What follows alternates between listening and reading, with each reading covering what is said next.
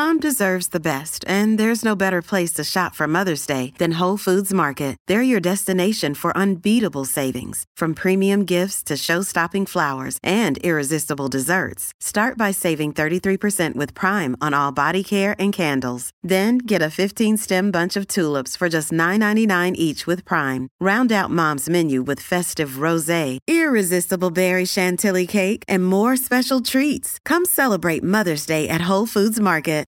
Hi, everybody. This is Adriana Trigiani. I'm the host of You Are What You Read. I have the privilege of interviewing luminaries of our times about the books that shaped them from childhood until now. We get everybody from Sarah Jessica Parker to Kristin Hannah, Mitch Albom, Susie Essman, Craig Ferguson, Rainn Wilson, Amor Towles, you name it, they come, they share. New episodes of You Are What You Read drop every Tuesday on Apple, Spotify, or any major streaming platform wherever you listen to your podcasts. I need information on such might be able to help. help,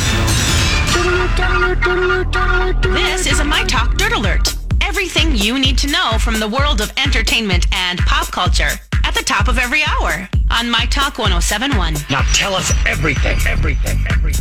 Well, Jane Fonda and other activists across, were arrested at the U.S. Capitol in their latest Friday protests on climate change, and Sally Field was among those arrested today. And uh, Sally Field, well, she was in Washington, D.C., because over the weekend she accepted a Kennedy Center Honor Award. So, you know, I'm in town, so I'm going to protest. She looked like she was having things. fun getting arrested.